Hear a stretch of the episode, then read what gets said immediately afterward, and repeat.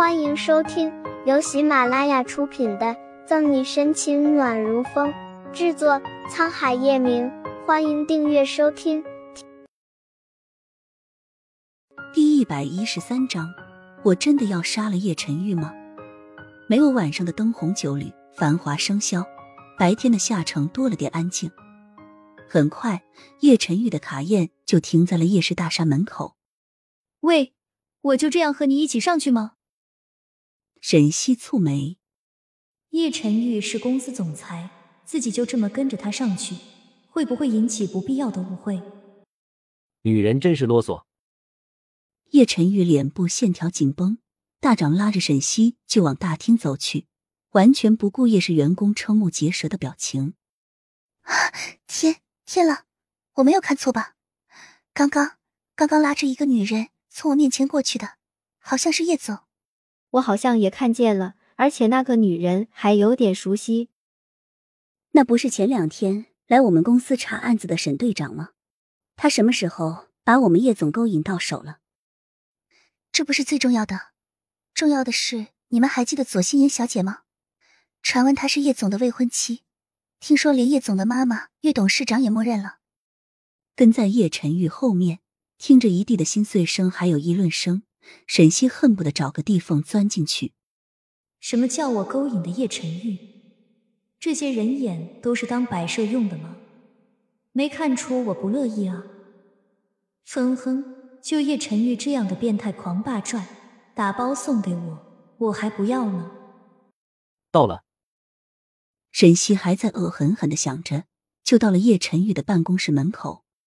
沈西要推开门，叶晨玉握住他的手。小心一点！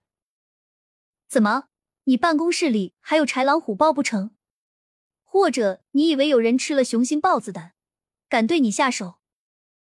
沈西嘲笑的推开门，叶晨玉危险的眯了眯眼，还真的有一两个不怕死的。打开门，打量着叶晨玉办公室里的装饰，沈西啧啧啧惊叹：不愧是叱咤风云的商业巨鳄，这简直就是低调界中的奢华。奢华中又难找这么低调的。沈西来也是集团很多次，但还是第一次进入叶晨玉的办公室。他不得不承认，叶晨玉真的是个很有内涵的男人。这么有格调，难怪是小迷妹收割机。不同沈西的惊讶赞叹，叶晨玉进来后就一直注意着某个位置，看见地上没有来得及隐藏好，还在发着抖的脚。叶晨玉嘴角勾起一抹嗜血的笑。小溪，你去隔壁办公室帮我叫一下乔宇。正拿着一瓶珍藏版红酒，看什么时间生产的沈西翻了一个白眼。你叫我去我就去，那我多没有面子。虽然这样说，沈西还是把红酒放回柜子里，往外面走去。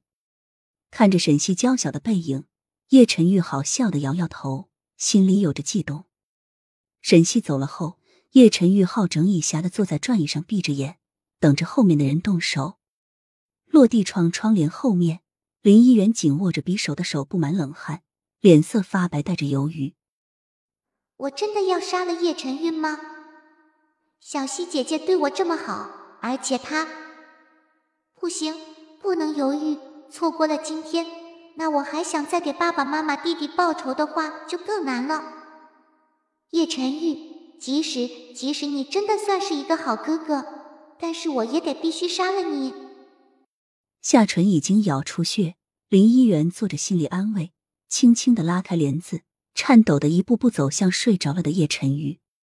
近了，更近了，林一元手里的匕首泛着冷光，无声无息的站在叶晨玉后面。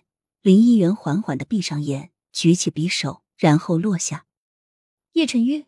你是不是叶晨宇？小心！砰！就在匕首要刺向叶晨玉心脏，返回来的沈西刚好看见这一幕，目眦欲裂，想也没想的就冲上去，握住匕首，反手将林议员推开。锋利的匕首瞬间刺破沈西的手心，潺潺的流着血，整个办公室弥漫着一股浓浓的血腥味儿。小心，叶晨玉瞳孔骤然一缩。急忙扶住摇摇欲坠的沈西。小溪，你你怎么样了？抱着沈西，叶晨玉浑身紧绷，微微颤抖。本就棱角分明的脸，因为紧张害怕，更显锋利和冰冷。来人，快叫救护车！本集结束了，不要走开，精彩马上回来。